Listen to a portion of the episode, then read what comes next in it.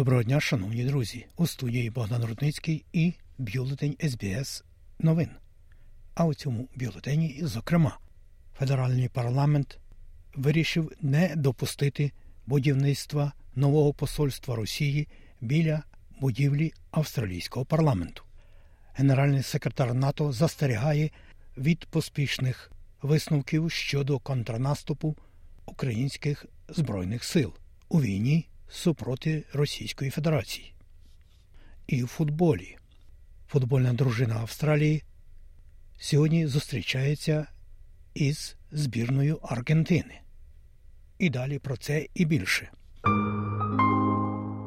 Прем'єр-міністр Австралії Ентоні Албанізі оголосив сьогодні вранці, що його уряд вносить законопроект, щоб покласти край спробам Росії створити дипломатичну присутність біля парламенту в Канбері. Російський уряд вже деякий час намагається мати, так би мовити, свою присутність поруч з будівлею австралійського парламенту, і спроби австралійської столичної території запобігти цьому поки що зазнавали невдач. Наказ, виданий австралійською столичною територією, був визнаний незаконним федеральним судом Австралії два тижні тому. Пан Албанізі каже, що законопроект припинить договір оренди. Законопроект був прийнятий трохи більше ніж за годину через обидві палати парламенту з двопартійною підтримкою. Міністр внутрішніх справ Клер Оніл додала, що орендована Росією земля безпосередньо прилягає до будівлі парламенту. Ентоні Албанізі каже, що рішення було прийнято в інтересах національної безпеки Австралії. Уряд отримав дуже чіткі поради щодо безпеки, щодо ризику, який представляє нова російська присутність так близько до будівлі парламенту. Ми діємо швидко, щоб орендований майданчик не перетворився на офіційну дипломатичну присутність. Захисники біженців в Австралії кажуть, що федеральний уряд, як очікується, вивезе всіх біженців та шукачів притулку, що залишилися з Науру до Австралії до кінця червня, незважаючи на тривалу невизначеність щодо постійних визових шляхів. Ян Рінтл, представник коаліції з питань біженців, каже, що проблема полягає в тому, що немає впевненості щодо постійного поселення.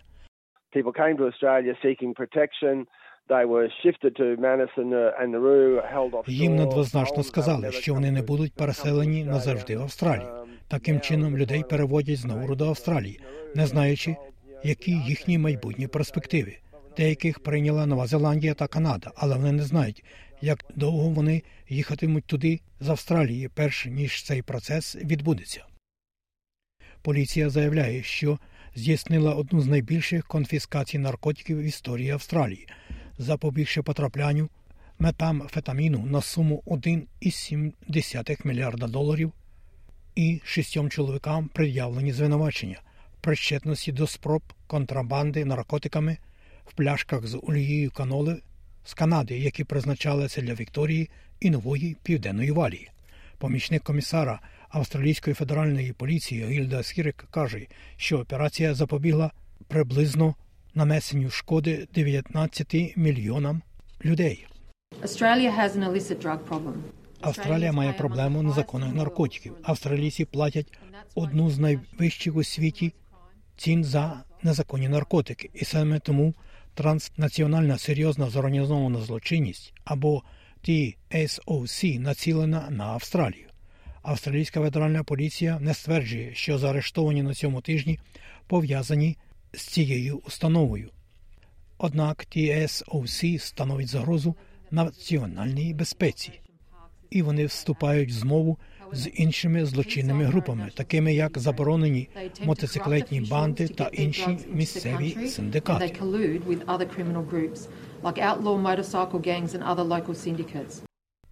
Бюро статистики та досліджень злочинності у новій південній валії повідомляє, що крадіжки автотранспортних засобів у цьому штаті перебувають на найвищій позначці за останні шість років. Джекі Фіцджеральд є виконавчим директором бюро статистики та досліджень злочинності нової південної валії. Вона каже, що багато автомобілів викрадають молоді люди заради розваг. Не схоже, що є ширша мета. Схоже, що це дійсно в даний момент є. І в той же час ми також чули повідомлення про людей, які публікують викрадення автомобілів на платформах соціальних мереж, таких як TikTok.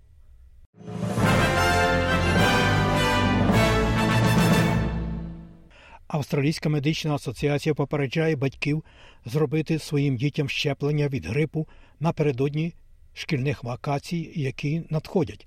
Президент медичної асоціації нової південної валії Майкл Бонін каже, що рівень зараження як COVID-19, так і грипом залишається високим.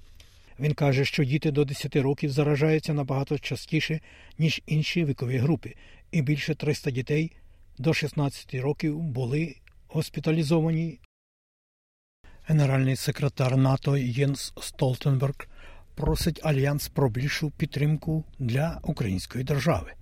Пан Столтенберг виступив напередодні доведеної зустрічі міністрів оборони країн НАТО в Брюсселі, яка стане останньою перед щорічним зібранням НАТО в Литві наступного місяця.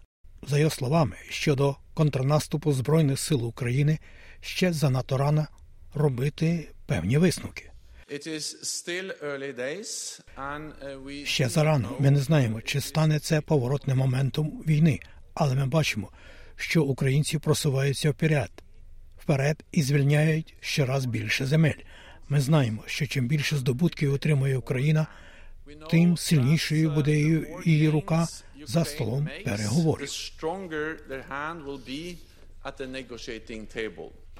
Президент України Володимир Зеленський у своєму щоденному зверненні, зокрема, наголосив: ми маємо разом із партнерами забезпечити фізично такі умови, щоб російський терор став неможливим. Кінець цитати.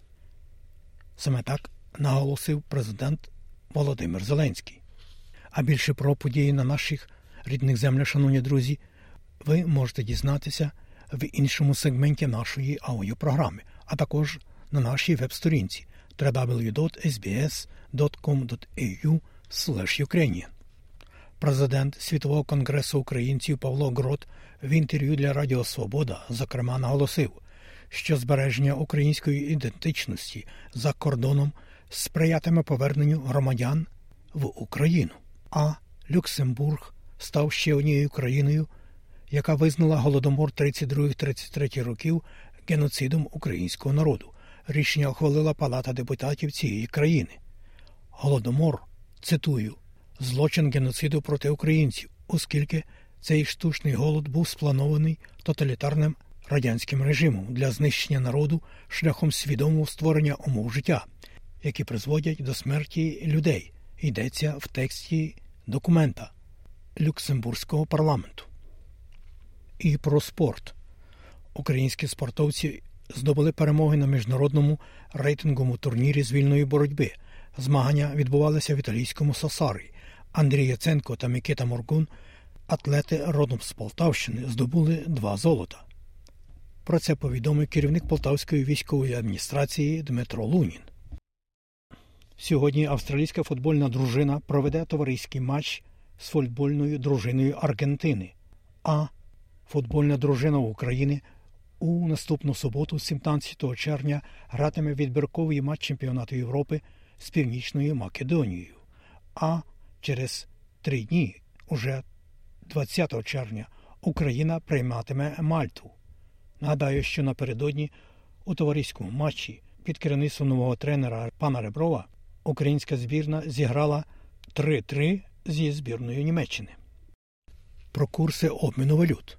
Як повідомляє Резервний банк Австралії станом на нині, 15 червня року 2023 один австралійський долар ви можете обміняти на 67 американських центів, або можете мати за нього при обміні на євро 0,62 євро. А ось як повідомляє Національний банк України станом на сьогодні один австралійський долар можна обміняти на 24 гривні і 83 копійки. За долар США ви можете мати 36 гривень 56 копійок. І при обміні 1 євро на гривню ви можете мати 39 гривень і 50 копійок. Нагадаю, що це курс Національного банку України. В інших банках курси обміну валют можуть бути різними. І про прогноз погоди на завтра. Як передбачає Австралійське метеорологічне бюро, у Перту буде 19, трохи дощитиме, в Аделаїді 18 сонячно, у Мельбурні 17, також без опадів, в Гобарді 18, в Олбурі Водонзі 15, в Канбері 15 також, у Волонгонгу 19 сонячно, в Сіднеї 19 також, погода подібна, в Ньюкаслі 20, в Бризбені 22, в Таунсвілі 27, в Кенс 28, в Дарвіні 32, сонячно. Оце і все сьогодні у новинах SBS Audio. Залишайтеся з нами. У нас далі багато цікавого і важливого.